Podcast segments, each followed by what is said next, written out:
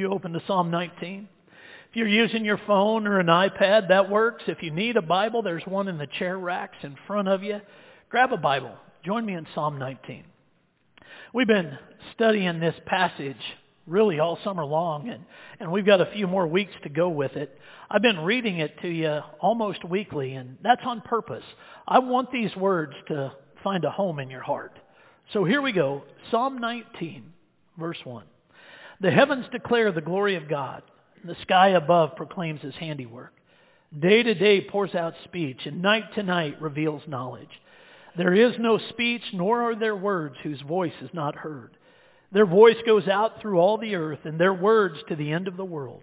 In them he has set a tent for the sun, which comes out like a bridegroom leaving his chamber, and like a strong man runs its course with joy.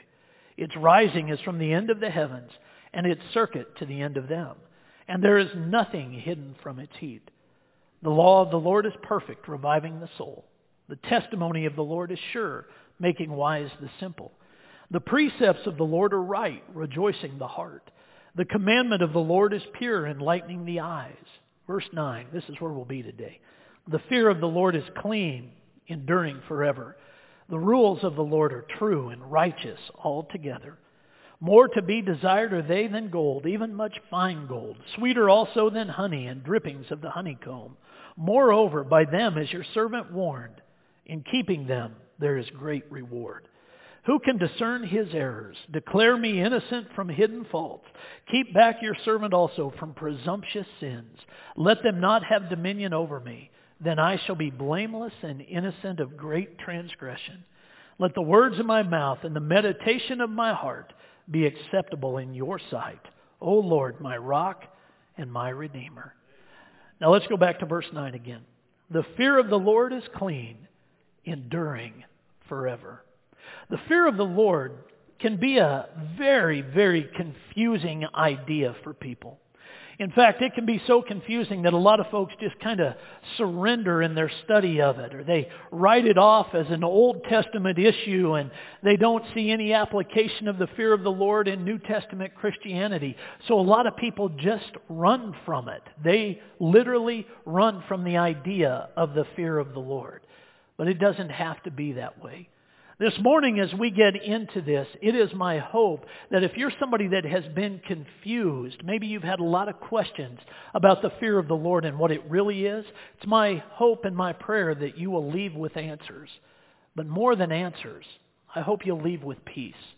Because where people are confused and, and at times upset about the fear of the Lord, the absence of peace leaves nothing but sheer terror. So I'm hoping that peace will come to rest on you as we go through this today. In fact, let's ask God for that. Father in heaven, we're going to get into some weighty, heady stuff this morning. It can be difficult for us to understand. So I pray that you'll lead the way. I pray that you'll guide us through this. I pray, Father, that you will help us see clearly what your word says about this. But I also pray that your spirit will speak clearly to us that we might have peace. For those that really have a lot of questions, I pray that they will question as we go through it, looking for answers. And for those that are in turmoil over this subject, I pray that there will be peace when we're done. I'm asking that in Jesus' name. Amen. Now, like we say, most people look at the fear of the Lord and believe that it is solely an Old Testament concept, and that is a mistake. It is truly a mistake, and I hope you don't fall into that trap. But as we get into it, it is necessary for us to begin our study of it in the Old Testament. We would be wrong to not. So let's do that. Let's take a look at what the Old Testament says about the fear of the Lord. And we're not going to look at all of it, not by any means, just some highlights that kind of get right to the point, starting with this passage from Proverbs 28, verse 14. Blessed is the one who fears the Lord always but whoever hardens his heart will fall into calamity. Now it would appear that we have a blessing and a warning attached to the fear of the Lord. You don't have to look very hard to see both. Here it is again. Blessed is the one who fears the Lord. There's the blessing. And the warning right behind it, but whoever hardens his heart will fall into calamity. It seems pretty straightforward. If you understand a healthy fear of the Lord, there's a blessing that will come your way. If you harden your heart against it, calamity will come your way. It would appear that that's exactly what Scripture says. But we have other passages like this from the book of Isaiah, chapter 66, verses 1 and 2. Isaiah says, Thus says the Lord, Heaven is my throne, and the earth is my footstool. What is the house that you would build for me, and what is the place of my rest? All these things my hand has made, and so all these things came to be, declares the Lord.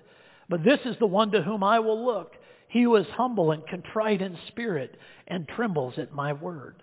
Now in this particular passage, you've got God coming right out of the chute saying, look, I made everything around you.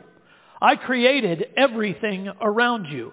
Psalm 19 starts with that same type of teaching. My glory and my majesty are all around you. In essence, it's as if God is saying, I don't need you. You don't bring much to the table here. What kind of a place would you build for me? But look at what I built for you. Yet as we study the whole of Scripture, we may see that God doesn't need us in the realm of creation, but He desires a lot from us in relationship and fellowship. That's what we bring to the table. And God works very hard at making that happen. Did you pay close attention to this? But this is the one to whom I will look, he who is humble and contrite in spirit and trembles at my word. Those who understand the fear of the Lord, God's eyes come to rest on them. God's eyes are watching them. That's who he's paying attention to. Those who are humble and contrite in spirit and tremble at his word.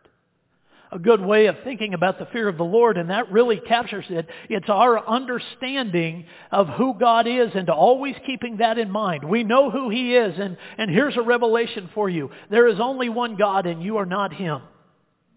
The fear of the Lord keeps us ever mindful of who God is. Here's a good way of thinking about that. Fear of the Lord is the result of understanding who God is, knowing who we are, and recognizing that no matter what we do, we cannot save ourselves. The fear of the Lord, if you put it in a, a big pot, stir it all together, that's what's going to come out of it. I know who God is. I'm not him. And no matter what I do, no matter how hard I try, I cannot save myself. It is impossible. I need God. And the fear of the Lord keeps me ever mindful of that. Now that's some Old Testament teaching on this idea. It's really good, but here's something that takes it to a deeper level. I like what Psalm 111 says. The fear of the Lord is the beginning of wisdom. All those who practice it have a good understanding. Chelsea, let's go back just one slide, and this will show you what that good understanding looks like. It would be insane to think that we can just stroll up to the creator of the universe and have a cavalier spirit. We are blind if we think we can do that without trembling. In today's culture and the world around us, we have made God so casual, cavalier as this theologian would say, that we approach him without fear. We approach him with no trembling whatsoever, which means we approach him without wisdom. We approach him with no knowledge whatsoever of who he is. And that's why the psalmist, in how he captures this idea, the fear of the Lord is the beginning of wisdom and he who knows that gains knowledge. That's why that's so important. So let's go looking for some wisdom. For that, we're going to get out of the Old Testament and go to the New because really, as much as the Old Testament talks about the fear of the Lord, the matter is settled in the New Testament. And I love the fact that it is. Because we can look in the Old Testament and find ourselves completely afraid of God. But we can take everything that we learn in the Old Testament, move into the New Testament, and see nothing but a love relationship with a God who would do anything to have relationship with us. In fact, we will see a God who has done everything to have relationship with us. And it all comes through studying the fear of the Lord from Old Testament to New that we might get a complete picture. And in the New Testament, we discover a lot of great teaching about the fear of the Lord. Here's some places that you can go and look up. These are on the app. If you want to go under sermon notes, you can see these or you can take pictures as we go through it. We're not going to read all of these passages for the sake of time today, but just hit the high point. So here we go. The New Testament teaches us to fear the Lord through powerful teaching, like Hebrews chapter 12 verses 25 through 29. At the very end of that, the writer of Hebrews will tell us that our God is a consuming fire. Our God is a consuming fire. As he builds through the idea of the fear of the Lord, that's the pinnacle of it. Our God is a consuming fire. There's doctrinal teaching like Romans chapter 11 verses 19 through 21. There the apostle Paul will actually speak to most of the people in this room. Dare I say, most of the people here are Gentiles. We are not Jewish. We are Gentiles. And so in Romans chapter 11, as God talks about how we became grafted branches into his kingdom, he talks about how the Jews rejected him. In the process of showing us how we find our way into relationship with him, he shows us who he is as he shows us who they are too, or were as a people group. Then there's real personal teaching, like number three, Philippians chapter 2, verse 12. Take a look at this. Therefore, my beloved, as you have always obeyed, so now, not only as in my presence, but much more in my absence, work out your own salvation with fear and trembling. Philippians chapter 2, verse 12. Some translations of the Bible actually say, work out your own salvation with fear of trembling. I'm a much bigger fan of this. Now, you can find it. Here's the interesting thing. I just learned this after first service. If you're looking in print, if I had my Bible in front of us, I'm reading from an English Standard Version of the Bible. It would read just like this. But if you go online and you're reading the English Standard Version, the most recent translation of it, it would say fear of trembling, which is kind of interesting. So work out your own salvation with fear and trembling. See how that becomes personal? Work out your own salvation with fear and trembling. Again, in modern culture and modern Christianity, as we teach a relationship with God, we remove the fear and trembling side of that and just say, work out your own salvation by accepting God's love for you and you loving him in return. That's how we would write the verse. That is not how the Bible says it. Work out your own salvation with fear and trembling. It's very personal. Very personal. And we could take those passages and, and find ourselves in a place where we think, okay, the, the fear of the New Testament is the same as the, the fear of the Old Testament. How is this getting completed in the New Testament? Well, that happens through passages like this. I like it a lot. There is hope-filled teaching in 1 John chapter 4, verses 8 through 10. Anyone who does not love does not know God, because God is love. In this, the love of God was made manifest among us, that God sent his only Son into the world so that we might live through him. In this is love, not that we have loved God, but that he loved us and sent his Son to be the propitiation for our sins. The word propitiation is just a big, big, big biblical word that means God took our place. That's what propitiation means. Jesus took our place. He paid the penalty for our sin.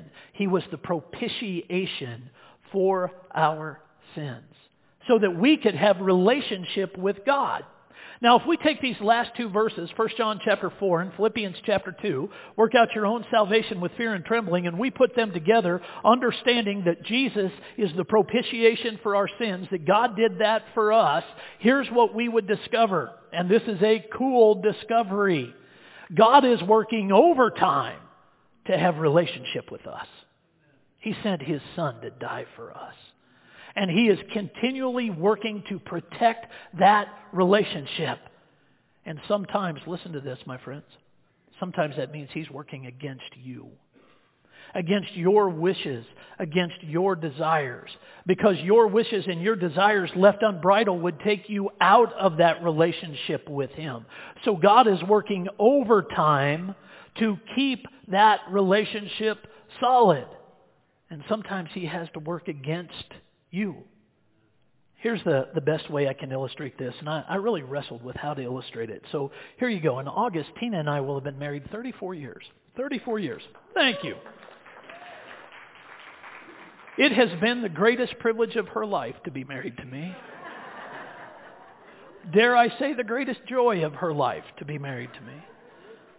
So I want you to imagine after 34 years, Tina comes to me and she says, Phil, it's been the greatest privilege and joy of my life to be married to you, and I want to continue to be married to you until death separates us. That's what I want more than anything else. But we got married pretty young, and I'd like to, to see what else the world has to offer, so I'd like to date some other people while remaining married to you.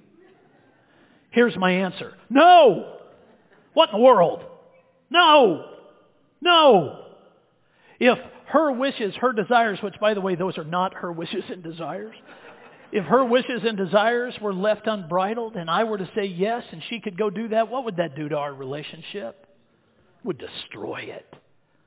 Same thing happens with God where we say, God, it's been the greatest privilege and the greatest joy of my life to be in relationship with you, but I want to go out and date some other gods while still having relationship with you. God says, no. And he says it with a thundering voice because he means it. He's working overtime to keep us in relationship with him because he loves us. That's the way that works. It's a beautiful way for it to work. I like the way John Piper says this. God doesn't want us to cower like slaves in the household where the children should be enjoying sweet peace in their father's care. If we can get to the point of perfect love, we wouldn't fear God's rejection of us. We would be really content in his acceptance. So we can be done. We should be done with a cowering fear that we might not be saved and enjoy our care and security in his house. Because God has worked overtime to guard this relationship that I have with him. And sometimes he's worked against my wishes and my desires. And he has, in a thundering voice, said, no, because that wouldn't be good for you. That's certainly not in your best interest. So I'm not going to cower away from that. I'm going to lean into that type of love. Piper goes on to say, there is terror when outside of Christ and a different kind of trembling when in Christ.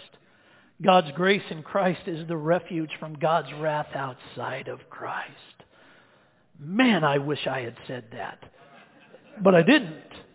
That is really good from Piper. There is terror when outside of Christ and a different kind of trembling when in Christ.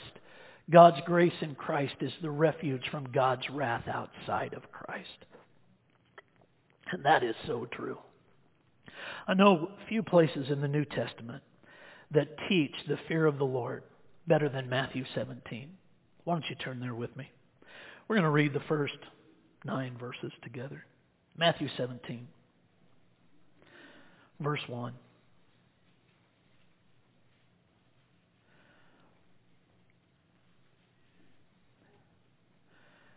And after six days, Jesus took with him Peter and James and John his brother and led them up a high mountain by themselves. And he was transfigured before them. And his face shone like the sun, and his clothes became white as light. And behold, there appeared to them Moses and Elijah talking with him. And Peter said to Jesus, Lord, it is good that we are here. If you wish, I will make three tents here, one for you and one for Moses and one for Elijah. He was still speaking when behold a bright cloud overshadowed them, and a voice from the cloud said, This is my beloved Son with whom I am well pleased. Listen to him. When the disciples heard this, they fell on their face and were terrified. But Jesus came and touched them, saying, Rise and have no fear. And when they lifted up their eyes, they saw no one but Jesus only. And as they were coming down the mountain, Jesus commanded them, Tell no one the vision until the Son of Man is raised from the dead. Boy, what an incredible experience that would be. Peter, James, and John on the mountain with Jesus where they got to hear the voice of God say, This is my son with whom I am well pleased. But did you see what happened when they heard that? Did you see it? When the disciples heard this, they fell on their faces and were terrified. But Jesus came and touched them, saying, Rise and have no fear. And when they lifted up their eyes, they saw no one but Jesus only. Now that's the way it works. They saw Jesus for who he really was, and God confirmed who he really was, and that left them on their faces before God. The Bible says, and there's no way around this, the Bible says, terrified the fear of the Lord. I like how Max Lucado teaches on this. So let me just share this with you. Again, this is Max Lucado's teaching on this very passage. It's really good. So pay close attention, will you? Fire on the mountain led to fear on the mountain, a holy, healthy fear. Peter, James, and John experienced a fortifying terror, a stabilizing reverence for the one and only God.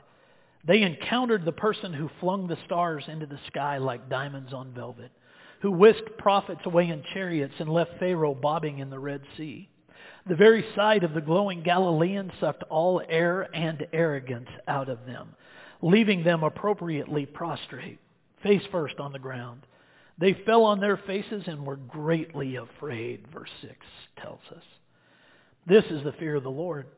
Most of our fears are poisonous. They steal sleep and pillage peace.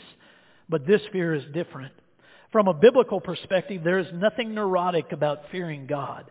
The neurotic thing is not to be afraid or to be afraid of the wrong thing. That's why God chooses to be known to us so that we may stop being afraid of the wrong thing. When God is fully revealed to us and we get it, then we experience the conversion of our fear. Fear of the Lord is the deeply sane recognition that we are not God. How long since you felt this fear? Since a fresh understanding of Christ buckled your knees and emptied your lungs? Since a glimpse of him left you speechless and breathless? If it's been a while, that explains your fears. When Christ is great, our fears are not. As awe of Jesus expands, fear of life diminish. A big God translates into big courage. A small view of God generates no courage. A limp, puny, fireless Jesus has no power over cancer cells, corruption, identity theft, stock market crashes, or global calamity. A stock market, or a, I'm sorry, a packageable, portable Jesus might fit well in a purse or on a shelf, but he does nothing for your fears. So that must be why Jesus took the disciples up the mountain. He saw the future that awaited them, the fireside denial of Peter, prisons of Jerusalem and Rome, the demands of the church, and the persecutions of Nero. So Jesus took them up the mountain to show them a side of himself they would need. Rest easy in the words of God from that mountain. Those words, this is my son with whom I am well pleased. And then Jesus touched him and said, just rise up and have no fear. See what we see about the fear of the Lord in the New Testament? It can leave us face first on the ground. But as it does, it leaves us understanding that God is working as hard as he can over time to keep us in relationship with him, in fellowship with him, because that's what he desires most from us. It's a beautiful thing when we take the Old Testament fear of the Lord and we add New Testament Christianity to the fear of the Lord. We don't remove it, we just add to it this understanding of what God was willing to do to have relationship with us. Wow. Wow. And what he's willing to do in an ongoing relationship to protect it. That's amazing. Yet still, we can take the Old Testament view of the fear of the Lord and even the New Testament view of the fear of the Lord, and we can read them apart from one another and still find ourselves quite confused. And a lot of people do. When it comes to this idea of working out your own salvation with fear and trembling, that personal teaching, we miss the hope that follows it because we get stuck on the idea of being afraid of God rather than understanding what the fear of the Lord really is. So let's see if we can't make it practical. In the time that we have left, let's see if we can't make it make sense and hopefully clear up any confusion that goes with this. In the natural world, you have a fear mechanism that is given to you by God. And it has, in essence, as researchers have studied it, two purposes. Now say them with me. Fight or flight. That is the natural use of the natural mechanism of fear within us when it gets released, when it gets enacted, if you will, then one of those two responses typically comes out. We are either going to fight against the enemy that stands in front of us or we are going to run away from it as fast as we possibly can. Fight or flight. But that's in the natural world.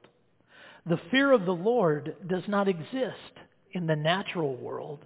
The fear of the Lord exists in the supernatural. And I want to show you what that looks like. In order to do that, we're going to open our Bibles and let Jesus do some teaching for us in the Old Testament. Now, some of you that were listening critically might have just thought to yourself, Jesus is doing some teaching in the Old Testament. What's that now? Jesus does a lot of teaching in the Old Testament if we'll just pay attention. So let's go to the book of Isaiah. Isaiah chapter 11. This is a passage written by the old prophet about the Messiah, about Jesus who was to come. So he's writing this ahead of Jesus' birth, hundreds of years ahead of Jesus' birth. Verse 1. He says, There shall come forth a shoot from the stump of Jesse, and a branch from his roots shall bear fruit. And the Spirit of the Lord shall rest upon him, the Spirit of wisdom and understanding, the Spirit of counsel and might, the Spirit of knowledge and the fear of the Lord. And his delight shall be in the fear of the Lord. He shall not judge by what he see, his eye sees, or decide disputes by what his ears hear.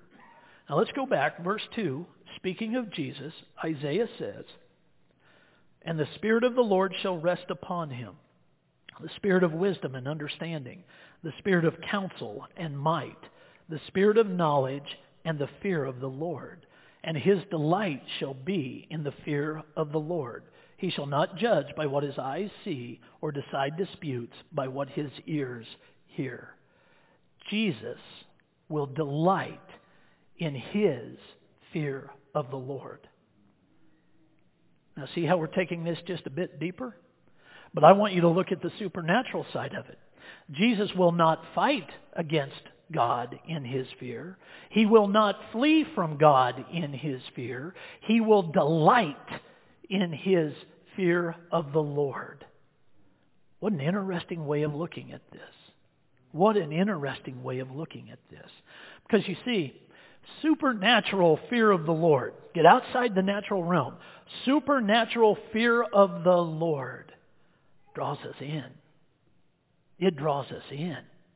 And it keeps us close in relationship with God because we delight in being in that relationship. We delight in knowing how hard God is working to protect that relationship.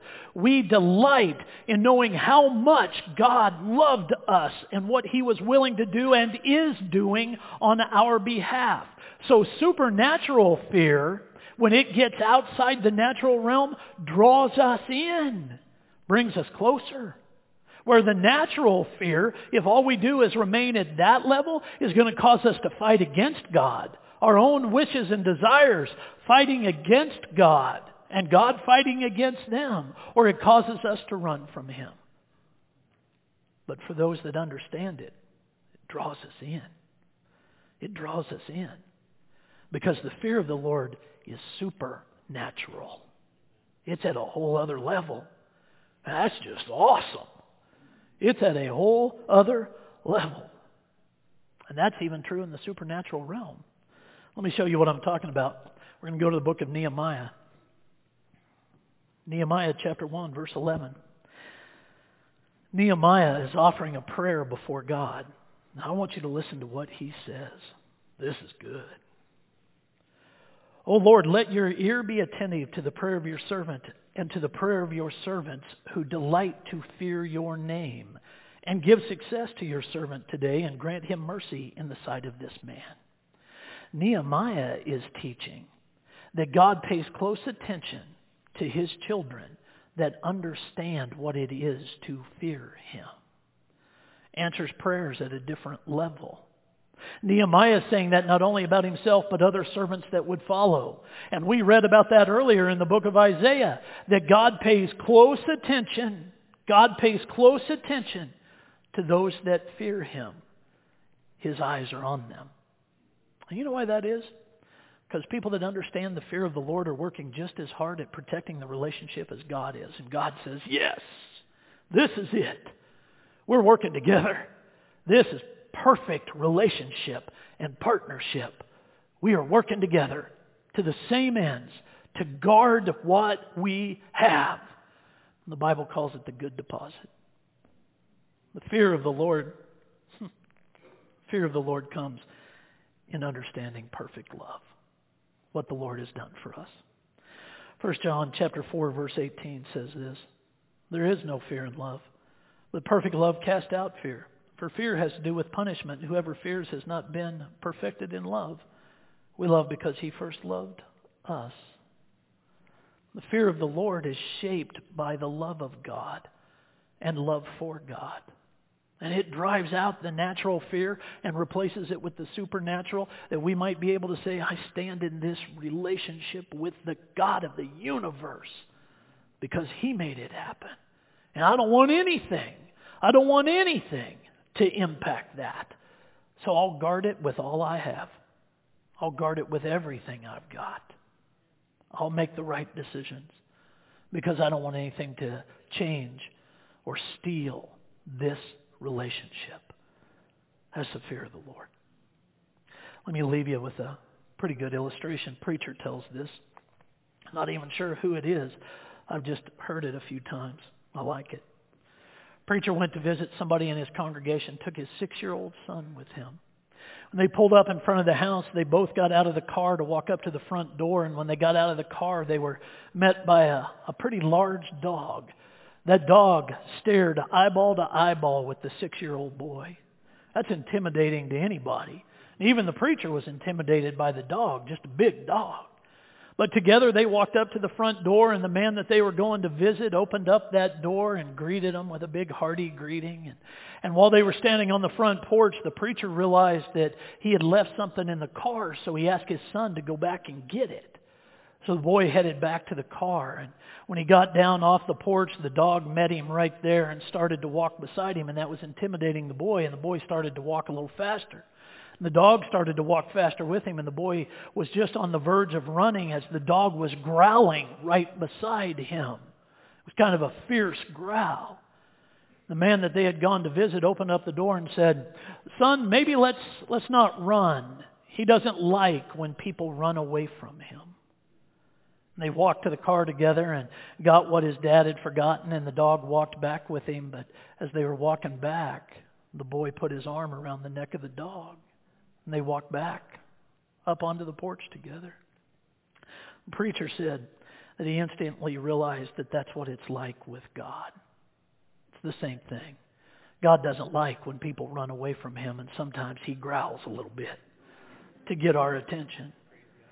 But if we pay attention to it, he'll walk wherever we're going with us, and he'll walk back again, and we can put our arm around his neck as we do. That's the fear of the Lord.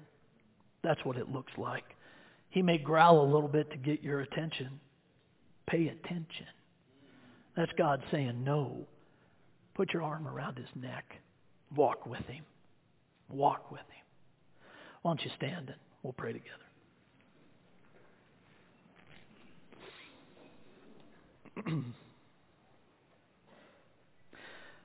Father in heaven, when we find things that are hard to understand in Scripture, but we decide to dig into them, there's, there's peace. Where there was confusion, there's peace. I'm so grateful for that. And I pray that there is peace for people that have wondered about this issue. I pray that there's peace for people that have never understood exactly what you have done for us. I pray that now they have. I pray their eyes are open to see that.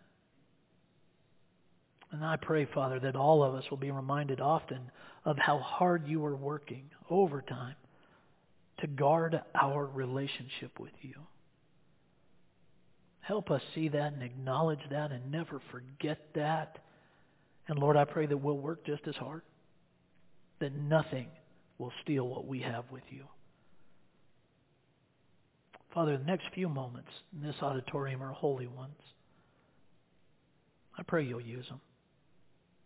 I pray that needs will be met.